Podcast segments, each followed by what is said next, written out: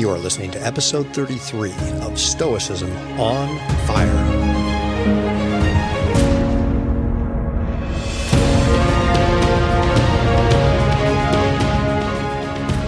Hello, everyone. This is Chris Fisher, welcoming you to the Stoicism on Fire podcast, where the ancient practice of Stoic philosophy as a way of life and rational form of spirituality is still alive.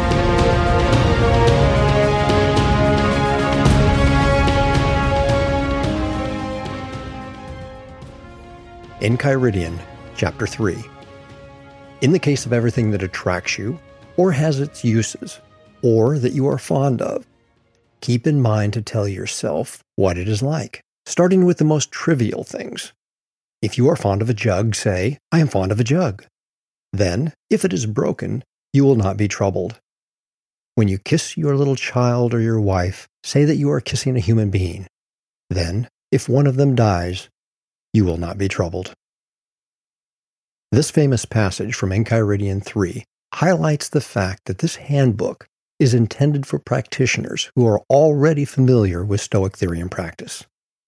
I say that because this passage, read in isolation, without an adequate understanding of Stoic teaching, can easily leave one with the wrong impression. In fact, absent the larger context of Stoic theory and practice, this passage can appear inhumane or even pathological and can turn people away from Stoic practice. As Lawrence Becker, the late professor of philosophy at the College of William and Mary, points out, quote, the image of the austere, dispassionate, detached, tranquil, and virtually affectless sage, an image destined to be self refuting, has become a staple of anti Stoic philosophy, literature, and popular culture. It has been constructed from incautious use of the ancient text and is remarkably resistant to correction. However, when we place a passage like Enchiridion 3 within the full context, the caricatures conjured by these incautious interpretations are easily dismissed. By focusing on several words and phrases used in this passage, we can see this is simply another more advanced application of the distinction between what is up to us and not up to us. So let's dissect this passage place it in context, and see if a different picture of Stoic practice emerges. First, we need to consider three important phrases in Enchiridion 3. Epictetus offers three different categories of things. In summation, these categories include everything that attracts you or has its uses or that you are fond of in life. Let's consider each of these one at a time. First, a thing that attracts you, an amusement, a fascination, an entertainment. Next, a thing that has its uses, something that can be useful, can be used or put into service. The Greek word used here is used more than 100 times in the discourses and Enchiridion. Finally, a thing you are fond of. This implies love or affection. A form of this Greek word is used 11 times in the discourses and in Enchiridion it is used six times in Epictetus' lesson on family affection, which is Discourses 111, and we'll talk about that later. It is important to consider the broad range of external things these categories include because it helps us understand the meaning of this passage and avoid a mischaracterization of Stoicism this passage frequently evokes. First, it includes external things that we find amusing, fascinating, or entertaining. This may be a television, a computer, or other electronic device that provides basically mindless entertainment. It may also be a beautiful painting or other piece of artwork we admire. Or it could be a collection of coins, stamps, dolls, trinkets, etc. This list is nearly endless. Next, there are those things that we may find useful or be able to put into service. Again, many things come to mind. Favorite coffee cup, a smartphone, a computer, a tablet, a car, a house, a comfortable chair, etc. And again, the list of things that fall into this category is extremely long. Finally, we have those things for which we feel love or affection. Wait a second, you might think. Did Epictetus say love and affection? Well, to be precise, Epictetus uses a Greek word that can be translated and typically is translated as fondness, as it is here in this passage. Or it can be translated as love and affection. Interestingly, fondness in this passage is directed exclusively toward people It's not applied to those things that we've already discussed. Specifically, this passage directs fondness toward our children or spouse. Immediately, this evokes an image of feeling and connection with loved ones that many mistakenly believe is absent in Stoicism. However, as we will see later, that is a mischaracterization. This brings up another extremely important aspect of this passage that is essential for the deconstruction of this mischaracterization and the development of a proper understanding of this frequently misunderstood passage.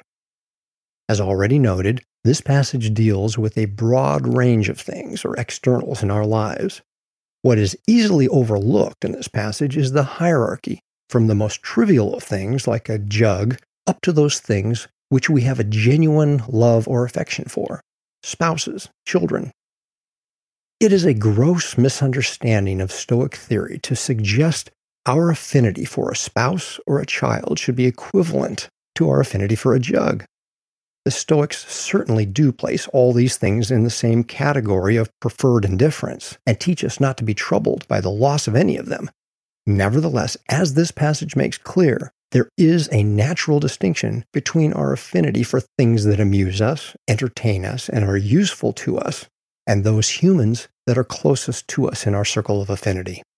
In Enchiridion 3, Brad Inwood argues that Epictetus is not, of course, advocating utter indifference to one's loved ones, any more than Chrysippus was advocating indifference to one's health in the fragment preserved in Discourses 2.6, 9 through 10.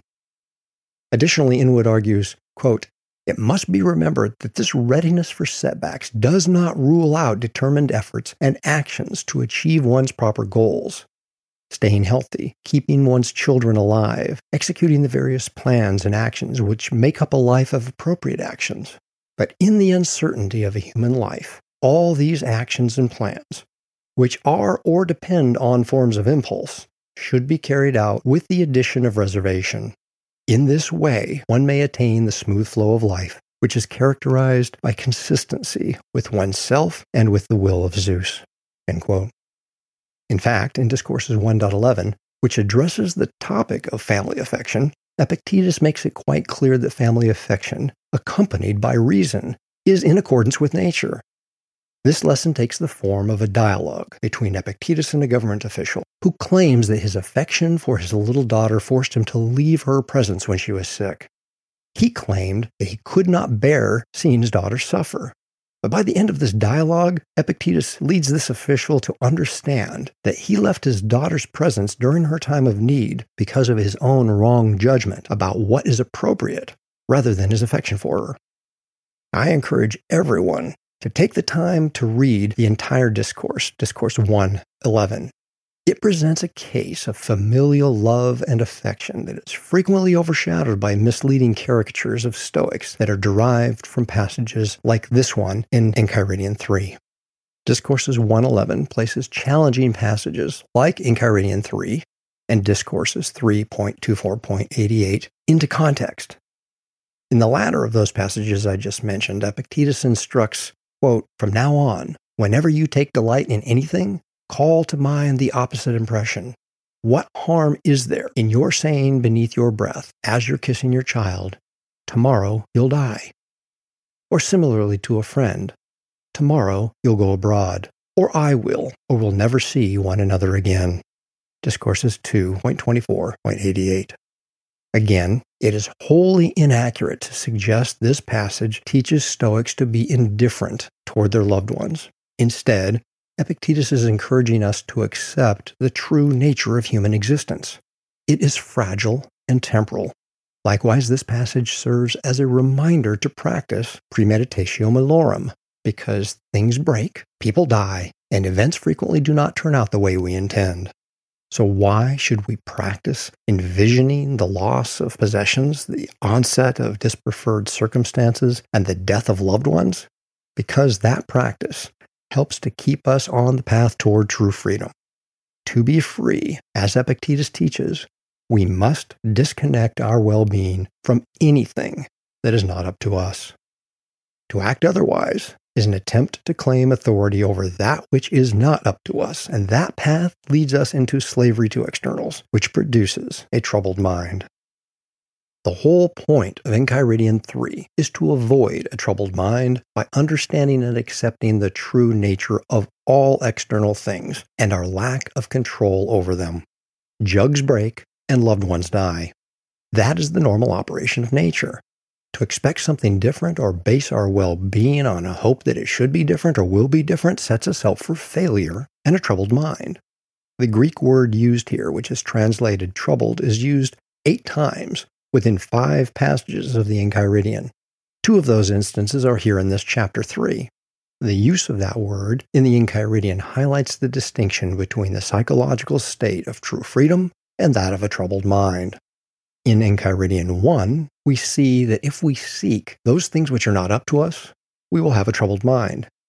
Here in Enchiridion 3, we see that if we do not consider the true nature of things, we will be troubled. In Enchiridion 5, we will see that our opinion about things and events is what troubles us. In Enchiridion 12, we'll see that when we base our well being on the outcome of our actions, we will be troubled. And finally, in Enchiridion 28, we will see that if we allow the insults of others to affect our mind, we will be troubled. Each of these passages emphasizes that famous dichotomy between what is and is not up to us.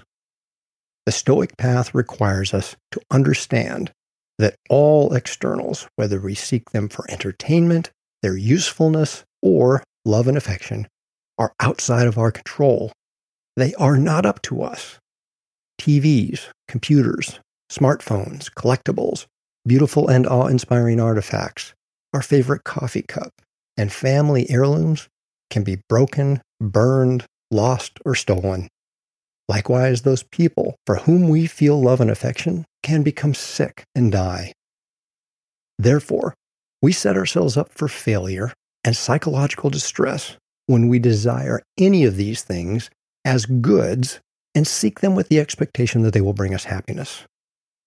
Stoicism does not teach us to deny ourselves any of these preferred indifference. Instead, Stoic practice trains us to seek our good in one thing alone our moral excellence or virtue, because it is the only thing that we have complete control over and in which we can find true freedom and well being. Most people intuitively understand and agree with the idea that things cannot make us happy. However, when Epictetus teaches us to apply the same logic to those humans that we love and feel affection toward, many people balk. That is likely because it can appear harsh, cold hearted, callous, or even pathological at first glance. However, when we look beyond the natural emotions that even a Stoic will have in response to the loss of a loved one, we can begin to understand why the same logic must be applied to all externals. Humans are mortal, they die. Moreover, we cannot control our friends, family, spouses, and children. They are not up to us. They may leave or abandon us for their own reasons. And if our well being is contingent on their presence in our lives, we have set ourselves up for failure and psychological distress. A troubled mind. We can love them and feel affection for them. However, we must not rely on them for our psychological well being. I will close this episode with a passage from an exceptional book titled Stoicism and Emotion by Margaret Graver, professor of classics at Dartmouth College. She writes, quote, It is with this point in mind that we should read Epictetus's advice to love other people in full awareness of their mortality. Just as one can be fond of a vase or goblet and yet not be devastated if such a fragile thing should happen to break, so, says Epictetus, one should train oneself to love a child, a sibling, or a friend without unrealistic expectations, remembering that death is a regular fact of human life. Thank you for listening to the Stoicism on Fire podcast. If you're interested in this ancient practice of Stoicism, you will find plenty of resources at www.traditionalstoicism.com. If you're interested in a social media environment where this form of Stoicism is discussed, please join us on Facebook in the Traditional Stoicism group. If you enjoyed this podcast, please consider leaving a positive review on the platform where you listen to this podcast. That tells others this podcast is worth listening to and thereby introduces more people to the ancient spiritual practices of the Stoics. If you have feedback or a great podcast idea for me, send me an email at Chris, that's C H R I S, at traditionalstoicism.com. Until next time, I hope you will continue exploring traditional Stoicism, where the cosmos is alive with the meaning and purpose of the divine creative fire of the ancient Stoics. I wish you well and encourage you to keep your practice of Stoicism on fire.